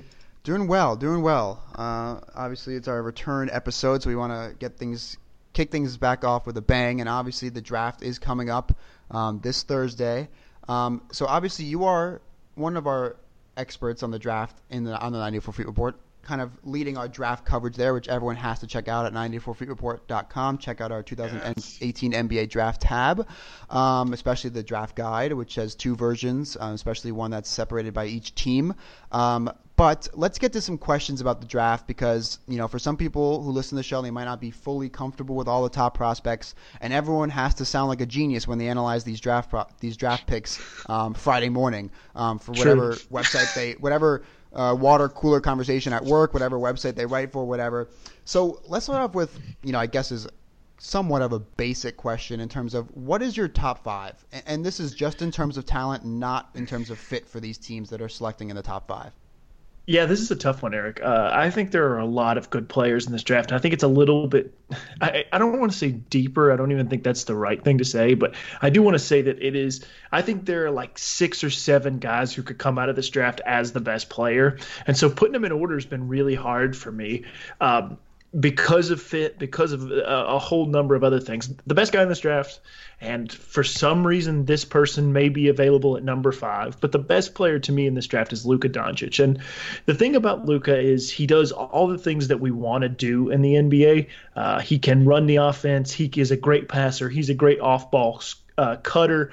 He uh, can shoot. And now, his shooting has not been incredible, but he's certainly capable of stretching a defense, and he's a very smart player. Now, he's fallen down draft boards, and the, the consensus knock seems to be that he is not athletic for some reason. I mean, this is my problem with Doncic, and I didn't I didn't mean to just start and say like, hey, let's do let's talk about Luka Doncic for 20 minutes, but I think you have to talk about him because he is he is a phenomenal player, but he's also a player that spent an entire year playing in the European leagues. And while the NCAA is great, we all know that the level of competition from night to night, from game to game, varies incredibly. And Luka Doncic is a 19 year old player who has dominated and played really tremendously well for Real Madrid this year. Um, they're in the Spanish League finals. Uh, they won the Euro Cup. I mean, this is a kid who's just over and over and over has proven himself amongst the second highest level of competition. And to be at this point where we're standing on the precipice of the draft and to, th- to think, like, I heard that Doncic may not go one, which I think is crazy. Uh, but he also may not go two to Sacramento. He may not go three to Atlanta. He may not go four. He may go five. Um, and to me, when you're looking at the best player in the draft and you're thinking he may go fifth, it's it's just bizarre. This has been one of the strangest draft seasons I can remember because of the the rise and fall of certain dudes. But for me, my number one player is Luka. Uh, after Luka, uh, this is where I get a little unconventional because my second favorite player in this draft is Marvin Bagley, oh, and and and Bagley is a positionless forward. Um, he is a guy, and I don't mean that in a good way. I mean in a bad way. He is a dude who is not quite a good enough rebounder to be a five. He's not a rim protector, um, but I think that at a very young age, he's shown the ability to adapt, the ability to cater his game. He added a three point shot as the season went along. He learned to stretch himself, and he is a fantastic four. Uh, now you're going to have to pair him with certain players. You're going to have to put a rim protector behind him. You're going to have to have a point guard that can pass him open. Uh, but Marvin Bagley is a tremendous talent with huge upside. Um, so I really think that a team that if Bagley ends up on the right team, he can be the best player in this draft. Now he's a lot more fit dependent than the next person on the list in Jaren Jackson because Bagley needs a bunch of things to be successful. And if he doesn't get those things, he's probably just going to be that uh, Michael Beasley 2010 guy who's just putting up insane numbers on a bad team. But if he ends up on the right team, and I think the right team in this in this field is Memphis, if he ends up on the right team, Bagley can be an absolute day one force to be reckoned with. Uh, he plays hard. He's a really smart cutter. He's fantastic in transition, and his defensive mechanics aren't awful. When you talk about moving your feet, uh, containing penetration, he's not a rim protector, and I don't think he's ever going to be a rim protector. Um, but at number two, like this is a pretty pretty damn good player uh, if you can get your hands on him. Now I think for Atlanta that'd be a terrible fit. Uh, and he, a lot of people have talked about how he might go to Atlanta. You need, like I said, you need the pieces around him to make Bagley succeed. But if you have those things, I think his ceiling is is colossal. Uh, moving on to number three, I think my third favorite player in this draft is Jaren Jackson Jr. And it's very close between Bagley and Jaren Jackson because. Jackson has been impressive. He's shown him the ability to stretch the defense. He's shown amazing shot blocking instincts. He blocked 4.4 shots per 40 minutes this season. Um, now he only played 24 minutes a game, and you get into this like little small sample size argument about Jaren Jackson, but he's got great shot blocking instincts, and he moves really, really well defensively. Um, I've heard sort of rumblings, these low key rumblings that some teams want to play him as a four, which I think is a mistake because I think he is a small ball five. Um, but he can fit in wherever. And I, I, think that's one of the things that he has over Bagley is whoever takes Jaren Jackson, he will be able to succeed. There's a there's a very high floor for Jaren Jackson, and his ceiling is I think defensive player of the year good, uh, but the, the the floor is also very high. So I think Bagley might be able to swing a little bit higher if he ends up in the right situation, but I think that Jaren Jackson probably starts at a lower four, a lower floor or higher floor, excuse me. Uh, after that, my number four is DeAndre Ayton. Ayton is a physical specimen. I think he's fantastic uh, on offense. His defense is much maligned, and I think totally fairly. He doesn't have good defensive instincts. And to me, there's, you know, if you read Ben Falk, a lot of cleaning the glass, he talks about can can do, doesn't know how to do, and won't do. And DeAndre Ayton falls into all three of those categories. He, he, there are some things he can't do, there are some things he won't do, and there are some things he just doesn't know how to do. And it's very hard for me to reconcile in this era where a player like Clint Capela can get played off the floor, um, as we saw for stretches. Now, Capela was certainly effective in the Warriors Rockets series, but there were stretches where he couldn't stay on the floor. And to me, if Clint Capela can't stay on the floor, if Rudy Gobert can't stay on the floor, I just can't imagine a scenario where they're not putting DeAndre Ayton's man in pick and rolls all the time and just making him guard the rim, making him guard on the perimeter, making him move his feet. Um, and I, I, just can't imagine a successful scenario. And, and, that goes back to the argument. This is why I have Ayton further down. But when you talk about the Doncic versus Ayton argument, to me, it's no contest. One guy fits into the mold of small ball basketball, and one guy looks like he could be played off the floor at any given moment. Um, and so my I have problems with Ayton. I'm not sure he has the drive, the desire, the the he has all the tools, but something is just not right for me with DeAndre Ayton. And I think that I would rather have a Marvin Bagley. I'd rather have a Jaren Jackson. I'd most definitely rather have a Luka Doncic. Uh, and that's why he slid down to four on my board. And then my my fifth pick is Mo, is Mo Bamba. I'm not the biggest Bamba fan. I don't think he has a lot of killer instinct, but I think his physical tools are super interesting. So that's my top five. Yeah. Uh, before I'll just jump in, Corban. Before I think you have something to say. Um, I think this is interesting because uh, we talked about this earlier in the show, and obviously it's a discussion that almost uh, that a lot of top analysts are having in terms of concerns about drafting a big man that just most likely won't be able to play when the small ball lineups are thrown out there. I think that you it was smart that you pointed out Capela, who you know did well in certain certain stretches of the Warriors series. Other times was thrown off of was played off the floor, um, especially because the Rockets had a really good small ball lineup and PJ Tucker, and a lot of teams don't have the good small ball lineups, but they're still going to try and find them. Um, and that's where I agree with you in terms. I think it's interesting that four of the top five are, are bigs, but when you when it comes down to these teams that are going to be pressed to choose between these bigs, there are, I think, as you said, certain bigs that be able to play more in small ball situations than the other ones. Ayton will most likely definitely be run off the floor quickly. I really like Jaren Jackson. I think he'll be able to hang. Uh, I think Jaren Jackson is kind of like the prototype of, of what the future center could be like if you're looking for a stars player at the center position that can hang in small ball lineups, that can play 30 plus minutes per game in the playoffs when teams use small ball lineups more than the regular season. Um, so that's what I think is interesting. But Corban, I'll let to uh, get you whatever you want to say. Oh, I appreciate it. Now, I was gonna say first, um, former Green as well. Hello, Alex. Um, oh, hey, what up, Corban? of course. Um, again, just another uh, another shameless plug. I've just been reading that draft guide end to end down on my phone. It's a lot of information, people. Check it out. Um, all that being said, you hurt me to my heart when you started talking about DeAndre Ayton like that, man. Okay. I heard that, and, and that is very near and dear to your heart, and very near and dear to you personally, just where you happen to be in the world. Exactly. Of all places, I'm in Arizona, about 20 minutes away, University of Arizona, going to school there. That that's kind of that's kind of my thing. And to get the pulse of the community, you know, the Suns, we in Phoenix, we are very excited to have the chance to draft our hometown hero, DeAndre Ayton, put him right next to Devin Booker, and make that Kobe Shaq 2.0. And that is all we hear. And I try to be the one troll I'll, you know, throw out in the bar every once in a while. What about Luka? And you want to see a mob that's how you do that, all right? They really love their DeAndre Ayton, okay? With that being said, you broke it down in just a clear way, and and you know now it gives me um cause for pause, I like to say, because you know word has it that Phoenix will be going for him.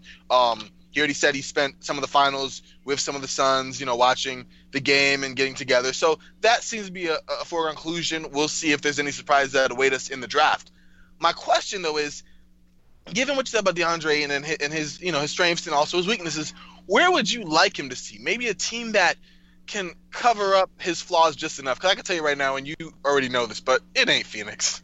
No, it, it's definitely not Phoenix. And and Corban, the real problem is, is I don't know that there's a team out there that can cover up in enough capacity. I think that Phoenix is a fine place for him to land.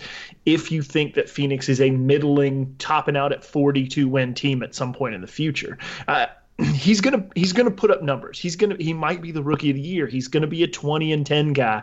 Uh, he is a physical specimen, and he he has this vertical gravity. He has the shooting ability that's a little bit underrated. DeAndre Ayton brings things to the floor, but it's on the defensive end where I don't I just don't know that I ever see him being a positive contributor because his instincts are bad and he's a little bit I, I guess like flat-footed is not probably not even the right word because he's shown he has great feet on the offensive end, but he just doesn't know how to position himself. Now, all of that may be able to be coached out of him. And if that's the case, you're looking at a tremendous, tremendous player that can warp the game back towards uh, big men and, make that make sure teams have to have an Aron Baynes or a Steven Adams just to go up against DeAndre Ayton.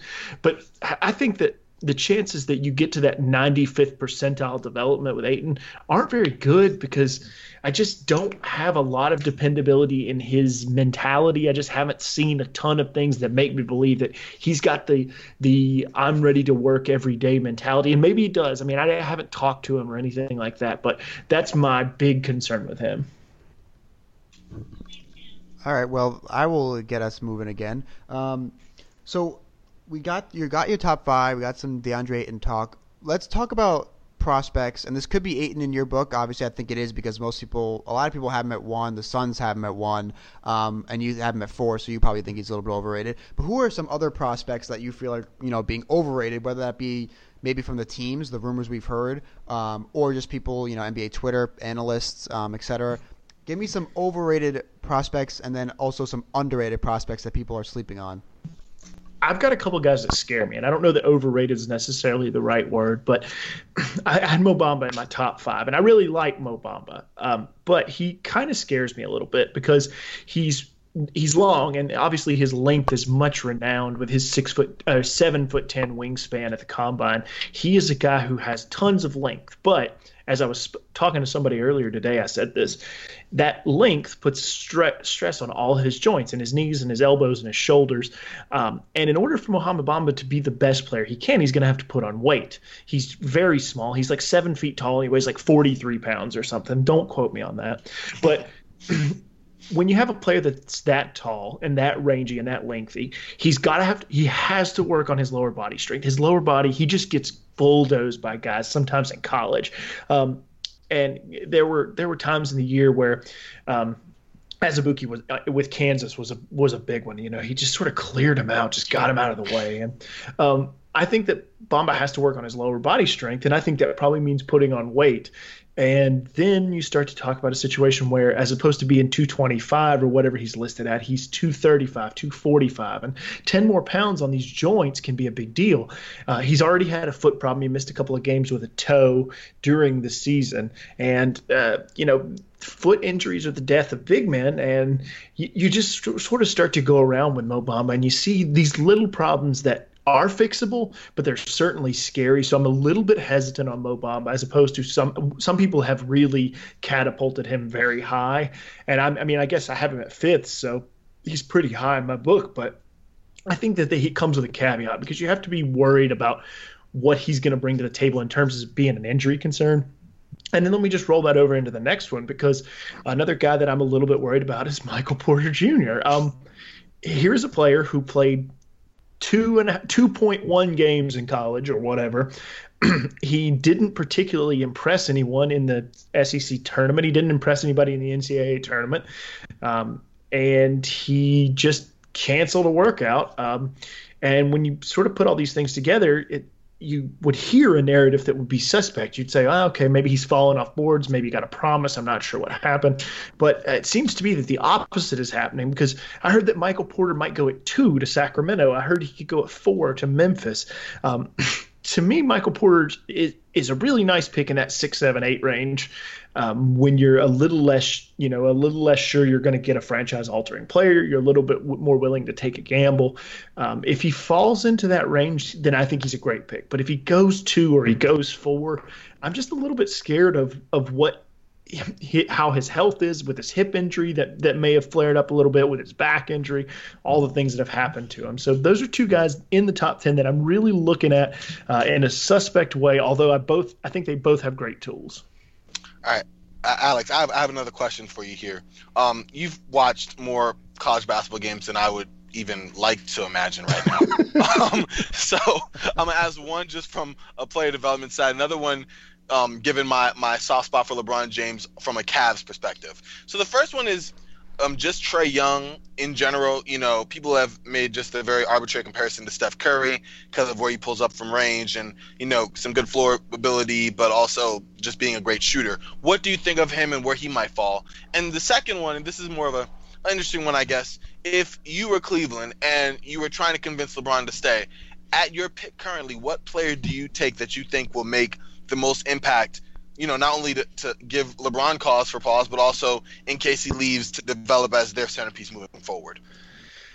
That's a tough question, Corban. Um, I'm not sure that I would ever, just given the way LeBron operates as a guy who kind of goes dark after the season, he doesn't really give anybody, he doesn't really let anybody in. I'm not sure I would ever operate under the assumption that LeBron was coming back. Now, it's very easy for me to say that because my job's not on the line. Um, but that's really the way I think that you have to operate. You have to believe that he's probably gone. If you've had any inkling of that, now you would probably want to do whatever you could to bring him back, but I'm not sure with the Cavs roster how much there is to bring back for him. Uh, what moves you can make if if something were to be available, and I absolutely would be making phone calls like crazy to see if I could find a deal that might interest him. Maybe a. Uh, uh, DeAndre Jordan, I don't know. That's a name we heard. Uh, you know, there are names out there that might be enticing to LeBron but I'm not sure that there is really anything that I would want to move eight for at that point because there are a couple guys that are in that range that I think could be really exciting, really interesting. Um, you have Miles Bridges, who I think is a is a little bit of an underrated player. His name's just sort of fallen off. I think that he has a lot of capability. Now he's got to figure out if he's a three or if he's a four, and I tend to think he's a little bit more of a four, um, even though he's six six. Uh, and then, but then you also have guys like uh, Mikal Bridges, you got Trae Young in that range, you've got Collin Sexton. I've heard Kevin Knox jumping up that high. Now I'm not that high on Knox. Um, you can see that in my rankings. I, I've got him as low as about 14, 15, but I see the appeal, and so I, to me, I think you just sort of set the groundwork for what it is going to be going forward, and that would probably get me fired if I was an NBA GM. Just saying that, just saying like, let's operate under the assumption that LeBron is gone. But really, really, I think it's wishful thinking at this point. You you bring him back, you don't bring him back. But if you operate on the idea that we can maybe we can entice LeBron to come back. Like I think you're you're setting yourself up for failure when you could grab a player here at eight and then probably turn around, trade Kevin Love for a little bit of value, and set yourself up to compete again in a couple of seasons. Uh, it's it's been done. We've seen it done over and over, and I think that's probably the way I want to go. Even though Dan Gilbert may not necessarily want to go that way. Thank you, man. I appreciate that one. Yeah, man. No problem. More of a measured take. um, all right. So now we're gonna throw you're gonna throw you, Alex, right into the fire here with this next question. no problem. I would like to pick your brain, and I want you to play ten different roles here. Uh, and ask you how you see the top 10 playing out. So, the first question we asked you is what is your top five, basically just in terms of talent. But now I want to ask you how you see the top 10 playing out, both in terms of the talent of the players and how they could fit um, and you don't have to analyze how each player fits. We don't have you know all data to talk about that. we could do a whole other episode on that. Um, sure. But just how you see the top ten playing out on Thursday. Well, luckily, Eric, you can read what I think about a lot of the top 10 if you go to the 94feetreport.com and check out the team guides that we publish. Just kidding. I had to get that plug in. Well, definitely don't kid about that. Actually, do definitely go read that. yeah, no, I actually, love go, that. Go yes. read that. But, uh, so I think that we probably have to believe that DeAndre Ayton's going number one, regardless of what I think about him, what you think about him. Uh, Corban loves him, I know that, but uh, regardless of that, I think we have to we have to operate under the assumption, given all the evidence that we have seen, that DeAndre Ayton's going to go number one. So let's pencil that in on the board. And I kind of just want to carry Occam's razor over at number two and go. I think Sacramento's going to pick Luka Doncic. Now, they've smoke screened, they've saber rattled. They've done all kinds of things to maybe entice somebody to trade up, which I believe is what they're they're sort of doing right now. They're they're saying that two is available, and somebody's got to come out of the woodwork and wow them with an offer. Uh, but I think at the end of the day, it, it just makes sense to draft Luka Doncic at number two. Which would bring us to Atlanta at number three. Uh, for me, if, if I'm Atlanta, nope, nope, that's not the question. It's not if I'm Atlanta. It's what's Atlanta going to do. I think Atlanta's going to draft uh, Marvin Bagley. I think they should draft Jaren Jackson. I'm going to publish an article about that on Monday, but uh, I think they will draft Marvin Bagley. He's exciting. He's going to sell tickets. He's a player that you know is going to move jerseys. Jackson, not quite as an exciting a player, might be a better fit along, particularly alongside John Collins. So I think Bagley will probably go three, and I think he'll probably be immediately out of the gate, sort of in contention for Rookie of the Year if he ends up in Atlanta, because he'll just be given carte blanche to operate. Uh, and he's a guy who's going to put up numbers, and and he's going to be a, a, tremendous scorer and rebounder and that kind of thing. So I think that's a good situation for his statistics. I don't think it's necessarily the best situation for him uh, personally in terms of his basketball growth, which would bring us to number four, which is Memphis.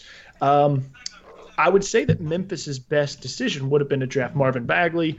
Uh, I think that's where he fits the best. But if he's off the board here, I think they probably got to just go with Jackson. He's a player who is going to be a, a, contributor no matter where he ends up, and I think that that's something you got to look at if you're Memphis. And I, I think you probably just got to start considering tearing this uh, Gasol Conley core down. But uh, they this is a pick that I this and the Sacramento picker picks that I could see get moved, guys. I mean, I really really could. Memphis could trade for a player who's going to contribute and get off that uh, Chandler Parsons deal, and, and I think Sacramento for some un unknown reason could also sort of swap that pick out. But uh, if Memphis takes this pick, I think they take Jaren Jackson. I think that Dallas takes Mo Bamba at five. Uh, if if everything just sort of plays out this way, I think Orlando takes Trae Young at six. I think Chicago takes Michael Porter Jr. at seven, uh, and then that brings us to eight with the Cleveland Cavaliers. And I think when you look at the board. Um, there's an argument to go Collin Sexton. There's an argument to go Kevin Knox here.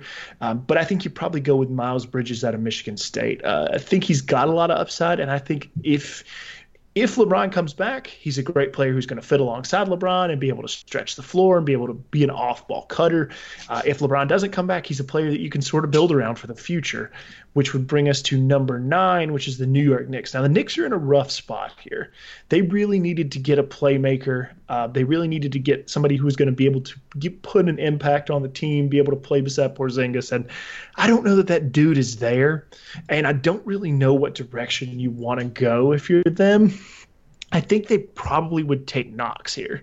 Um, that's not necessarily who I would take at the spot, but I think that that's the kind of player they want to pair beside Porzingis, and they he could develop into a really great player. There aren't a tremendous amount of dudes who can uh, stretch the floor and be six nine and guard two through four. And I, I, don't necessarily think all those things are great for him, but I do see the fit for him in New York, which brings us to ten and Philadelphia. And I think they would take Mikal Bridges um, from out of Villanova. He's a three and D wing. He's a player who's going to contribute for this roster. He's going to be another Robert Covington. He's a great catch and shoot player, hyper efficient in low usage roles, uh, and he can defend. He can switch. Um, to me, this is an interesting pick for one reason. They need to find a playmaker. We saw it in the playoff series against the Celtics. This is a team that needs to find somebody who can take the ball out of Ben Simmons' hands because Ben Simmons is a really great off ball player. Uh, he doesn't get to operate that way a lot, but we saw it in game three, I think the first game in Philadelphia, I can't remember when TJ McConnell came off the bench, uh, played a little bit more of the primary ball handler role, and got Simmons involved in as a cutter, as a post up man, doing a couple of different things. And I think Philly could explore an option here, or they might be able to explore an option with a later pick and look at somebody like Landry Shamet or maybe Jevon Carter, uh, because I think they need to add a point guard. now, that's the caveat, gentlemen, is saying that I think they probably moved Markelle Fultz in an attempt to go after a Paul George, to go after a Kawhi Leonard, something like that. If not, they can stick with Fultz, and I think that they're going to be fine because I, am still pretty high on Markelle Fultz. Well, Corban, you got anything that to? I have I, I have a question if you have nothing, but go ahead. Oh no no, I'm I, that was interesting. I didn't have a question other than that.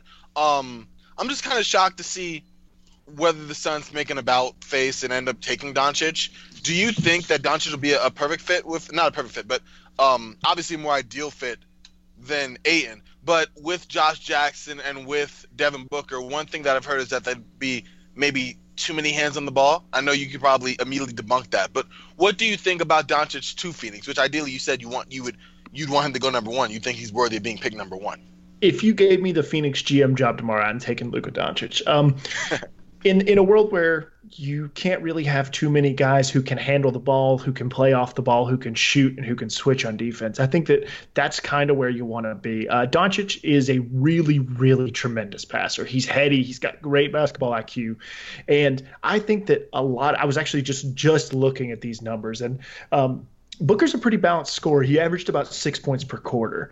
Um, but I think if you can sort of switch gears in for stretches in like the second and fourth and let Doncic run the offense, which is something he's more than capable of, what you'll find is you have a much more explosive Devin Booker to close out halves. And I think that's super important because if you can put him in situations. I don't want to say that he is Klay Thompson because they're different sorts of players, but I think that he can play a Klay Thompson type role where you take the ball out of his hands and let him operate off the ball, let him get a couple of screens, let him, uh, you know, work on some pin downs and some floppy actions, that kind of stuff. You're going to see a player who's a little bit more revitalized. Um, his conditioning didn't seem to be a problem this year, but I think that you can sort of, excuse me, you can be proactive in this situation, uh, and you can you can get the ball out of his hands a little bit more just to make him more efficient and more effective. Um, so, yeah, man. Yeah. So my my thing, my oh, my question is a, a prospect, or I guess two names that have been brought up, who I think people are really hot and cold on, and I want to get your perspective on these two. Um, Wendell Carter and Collin Sexton. Uh, two names that I think recently. Wendell Carter is someone I, I log on to Twitter every day, and one day I say I see someone who has him and they're like top eight, and the next day I see people who have him below like 14th or whatever. Uh, and the same thing goes for Collin Sexton. And I, you know, I've heard a lot of people thinking that he could go to Charlotte as a kind of a future Kemba Walker replacement when Kemba Walker decides that he's sick of mediocrity and won't resign with them. Um, sorry, Charlotte. Um, but what, what, I want to just want to get your perspective on those two players, and then maybe if you have other names that you uh, could be grouped into that tier of players that you know could slide into the top ten or could fall you know into the middle of the lottery. Oh, I got the perfect one for you, but I'll, I'll get to yours first, and then we'll go into mine. But uh, to answer your question, hot on Wendell Carter, cold on Collin Sexton. I have Wendell Carter at number seven. He does a ton of things that are really, really great and contribute to basketball. He's a he's a rim protector. He's a tremendous secondary playmaker. He's a good passer. He's got like really innate vision, which I, I think he paired really well with Bagley. Um, uh, he he had a, a lot of assists, which were entry passes to Marvin Bagley, and big to big entries are this incredibly effective thing. It, particularly if you can run like four or five pick and rolls, which is something Duke kind of did from time to time through the season. Um, and Wendell Carter just became this guy who was the focal point, who played with Duval, he played with Trent, he played with um, Grayson Allen and with Bagley, and then a little bit with uh, DeLaurier. Um, and, and Bagley, Bag, the, the, the thing was, was Wendell Carter was more effective when he played with Bagley, and, and Bagley was more effective when he played with Delor- with uh, Gavin DeLaurier, which is just sort of telling about who they are as as players. Um, Carter is a great team center. And, and I'm fantastically high on him for that reason. I think that he can do a lot of things, and I think that he can keep himself on the floor because of all the things that he can do. And one thing he's going to have to do is he's going to have to stretch his game. He's going to have to li- get a little bit more effective. Um, his mechanics are good. His free throw shooting is good. Um, but I think that he could have a little bit of a problem stretching his game. And it just sort of depends on where he ends up. Uh, I think he he was like he's like a 73% three free throw shooter. He's got good mechanics. He he can find the range, but he's going to have to have those opportunities. So I'm very high on him, um, and I'm a little bit lower on Sexton. I really like Sexton's mentality. I think he's a bulldog. I think he comes to play every night, and I love that. And I also love that last year in De'Aaron Fox when he came out of Kentucky. And the problems are a little bit the same between these two guys. I don't want to make that player comp thing. They're not the same guy. Uh, but the, the problem that Collin Sexton had is going to be similar to a problem that De'Aaron Fox had. Is he just has not been able to stretch his game, and he had he had uh, an insane usage rate while he was at Alabama this year, and he uh, will have to sort of overcome that and learn to play a little bit more off the ball and do some other things. But uh, if he can, if he can stretch his game, if he can be a catch and shoot player on kickouts and stuff, he is going to be much much better suited to play in the NBA. But I don't think that's a foregone conclusion. Um, he was a 33% three point shooter. Um, he showed it at times, but it felt like it was really up and down to me. And I love De'Aaron Fox. I live on De'Aaron Fox Island, and I will go to bat for him. And so I think probably by about game 20, I'll be on Collin Sexton Island as well because he's just like I said, like he's just ready to go to war every single night, and I love that in a player, and I love it in a point guard. Um, so I'm low on him right now, and I'm worried about him, and I'm not sure that I would take him for that reason. But at the same time, I see the good in Collin Sexton. Now, to answer your question, who do I like in this same range? The answer is Zhaire Smith from Texas Tech. This kid, he is phenomenal. And I, I can't believe we're talking about him at 14, 15. Uh, I think he just has all kinds of tools. Now, he's only six five, and I think that's something that's really held him down. He's going to be a two guard in the NBA. Um, and he was a 45% three point shooter, but don't put a ton of stock in that number. It was on 1.1 attempts per game. Um, and a lot of people are concerned about whether he will be able to stretch his game, be able to catch and shoot, particularly on like corner threes, and be able to come off screens and operate that way. But um, I really like Zhaire Smith, and and I think that everything he does is conducive to winning basketball, and that's the kind of dude. If I can get him at like 11, uh, his he's probably this is tough, but he's probably the best dunker in the draft. He's he's unbelievably athletic, um, and he's a great defender. He's got a strong body, and he is a really, really, really great decision maker with the ball in his hands. I think he's a very underrated passer. Um, so I, I really like Zhaire Smith. I would probably take him. Depending on what team I am, I, I could see myself taking him high, as high as like seven, eight, nine because I really like him. If I if I were New York, I would take him. Um, and I don't think New York will, but I could. I would definitely take him if I was New York. I might take him if I was Cleveland. Uh, Chicago may have other options, just depend on how the top five shakes out. But I really like Zhaire Smith. I got one more question, if that if that's okay, real quick, Eric. Yeah. Alex, if y'all can bear with me here. Okay, so I got two more um two guards that I, one I think will be drafted in the top twenty, but I just want to get your thoughts on them, and the other one uh, actually, it's kind of a joke, but I also still want to get what you think about him. One is Khyri Thomas. Um, just your thoughts on him, and then the second is um Grayson Allen. Okay.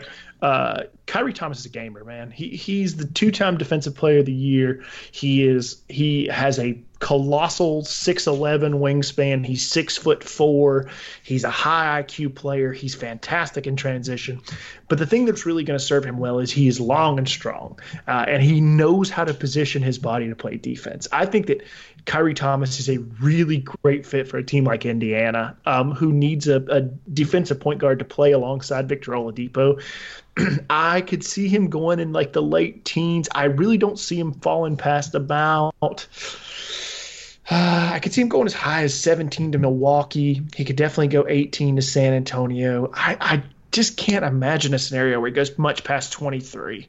Um, so I think that's the range on, on Khyri Thomas. But I could be wrong, but th- that's my opinion because I think he is a, a pretty rare breed in this draft of a guy with who's got again, I hate to do this and I'm going to do it, but he's got a lot of he's got a lot of Josh Richardson in his game. Um, like and and I think that that's a player that you want on your team. And we've seen Josh Richardson develop into a quality NBA player with with the ceiling that I don't think he's uh, come close to yet. And if you can get one in Khyri Thomas in that middle of the first round, I think he's great. Uh, to answer your second question, don't trip up on him. no, no, listen, man. Um, Grayson Allen is is a this is, this is going to be awful, but Grayson Allen is a super underrated athlete. He he really turned some heads at the NBA Combine with his box numbers, with his um, two cone drill. I mean, everything he did was just you, just kept looking at the numbers and going, this can't be right. This can't be Grayson Allen. Um, he's a smart player. He's a crafty player. Uh, he's tenacious. He he's going to catch on the NBA and he's going to be a good player. I mean, honestly, I thought last year he was better than Luke Kennard. So Luke Kennard went 12 to the Pistons, whatever. Um, but I thought Grayson Allen was a better player than Luke Kennard. Uh, I think he'll probably go a little bit later because of his age, limited upside. But if you're getting if you're getting Grayson Allen at 38, 39, 40, I think you're getting a pretty good player who's going to be able to con- contribute right away. All right, so let's do. Uh Let's do a question that's a little bit less about the prospects themselves, but more about these teams that are drafting. We can do one more question here. So we, you talked about some picks that could be on the move, and I think we should do a little bit more of a discussion on what picks could potentially be on the move. Another pick that we didn't talk about that could very likely be on the move is that Nuggets 14th pick as they look to try and shed Kenneth Faried. Um, I think that a team like the Hawks should be all over that. Um, but a team that can absorb that contract, you know, Faried can still give you something in a vacuum um, especially on a team that has the money for him and you know is just bad right now. Um, to get that extra 14th pick, I think would be kind of a good idea. Um, but so we look talk about pick two. Pick four, Grizzlies trying to shop Parsons with that pick, which is interesting in its own right. Um, and then pick 14, um, you know, there have been some rumors that the Clippers might look to try and package 12 and 13, maybe in some kind of fashion, um, if they really like somebody who's, you know, in the top seven, top eight, or whatever. Um, are there any other picks that you think could be moved, or picks that maybe you'd like to see move if you were a team trying to either move up or move back? I think that the 12 and 13 package is a little bit underwhelming. I'm not sure how far up it gets you. Um, it might get you at a seven, but even then, like if if Chicago's in love with Michael Porter and he's there, I, I think you sort of get in this like diminishing returns when you get to 12 and 13. Uh, this is this is a deep draft. It's a good draft, but uh, I, I'm not super sold on like a ton of value in those two slots. So I'm not sure how far up the board they can get. They'd have to find somebody who's really in love with two guys in that range. Um, Den- the Denver pick's really interesting to me because I think the team that needs to take that on is Sacramento. Uh, if I was Sacramento, I would call Denver and not hang up the phone until they told me they were trading me 14 and Kenneth Faried. Uh, there's no reason for Sacramento not to. There's no reason for them not to go hunting for more draft picks. And if it means you're taking on 13.9 million dollars of Kenneth Faried, so be it.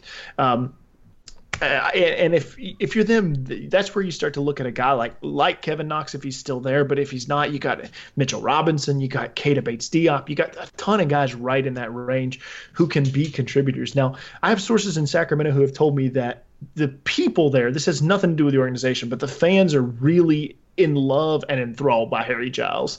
Uh, I don't know what Harry Giles is going to do. I, I, Harry Giles could be a good player, uh, but I think you just got to hedge on that a little bit and think that a guy with as many significant lower body injuries as he's had is probably going to be a little bit hobbled. Um, but the hope is high for Sacramento fans, and they really don't want to put anybody in the way of the growth of what Harry Giles can do. Um, so we'll see how that shapes out. Um, but I think if I'm if I'm Sacramento, I'm going hard after that pick. When it comes to other picks that I could see get traded, I could see Philadelphia package 38 and 39 to jump up a little bit. Um, if Memphis wanted to sell off at 32, if Dallas 33, um, 38 and 39 are good picks. But if Philadelphia's in love with somebody, and like I said earlier, I think they need to go after a point guard. Like if they're in love with a Landry Shamet, I could see them trying to move up the board by packaging those two picks. Um, other than that, I, I think it's just going to depend on what we see on draft night. I mean, last year we had the Jimmy Butler trade. Uh, I, I don't count anything out anymore. Something like that could happen. You could see the Lakers move from 25 because they're trying to make something happen on July 1st. Uh, you could see Boston move from 27, I think. You could see Washington move 15 to try to bring in some help for the roster that they have currently. Or you could see a move 15 and like Otto Porter if they're trying to swing something big. I, I don't I've never haven't heard anything like that, but that's the beginning of a pretty good package if you're chasing something. So uh, everything's crazy, and it can just be uh, wild at any given moment. I mean, you know, that's how the draft is, and that's why it's fun. Exactly. That's why the draft's fun. That's why free agency is fun. That's why the offseason is complete chaos moving forward. Um, all right. Yeah. One more question. Um, so this hot guard prospect. Uh, where which team in the top ten do you think is drafting LiAngelo Ball? Um, actually, never mind. I'll answer that. Um, so yeah, all right. That's gonna be all the time we have. Alex, thank you, of course, for coming on the show. Draft oh, preview. You're welcome. Um, why don't you plug where everyone can follow you on Twitter and then where they can find all of your delicious draft content? Absolutely. Uh, you can follow me on Twitter at Alex West NBA. I write for the 94 Feet Report. Uh, and if you want to check out our draft guide, which we do players, we have on the player side, and then we also do it on the team side. We've taken two different approaches, and uh, the guys that I worked with were fantastic. We had a really great year. It was a ton of work, but I think at the end of it, when I look back on it, I'm really proud of everything that sort of went into the draft guide. And we didn't get quite as far as we wanted to, but I think that's just the way it goes with these projects sometimes. But make sure and check out both of those things. Check out the team guides if you're interested in teams in particular. But if you'd just like to learn a little bit more about the top 15, or maybe you're really into like 23 through 30, we can help you there as well. Um, check that out. I think you'll enjoy it. You got a couple more days of the shelf life on that one, and, and then you know just keep up on the 94 feet report. A lot of interesting projects I know that are going on behind the scenes that we're working towards, and uh, going to be putting them out soon. And I guess I don't really have to plug the site on the site's podcast, but uh, I'm ex- listen, guys, I'm excited. There's a lot going on, and I think it's going to be good. You can never have too many plugs, regardless of what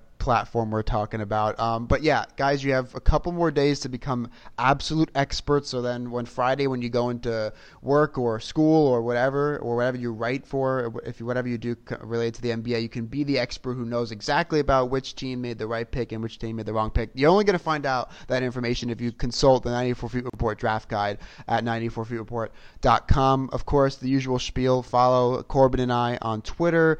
Uh, you can follow the site on Twitter at the 94 Feet Report. Check out all of our stuff at 94feetreport.com. And uh, we'll be back uh, with more regularly uh, produced episodes moving forward, especially as we enter free agency on July 1st. We'll hopefully have a, a little bit of a free agency primer towards the end of June, and then obviously have our free agency analysis pods in July. So follow us on Twitter for all that. Follow the site. Check out the site.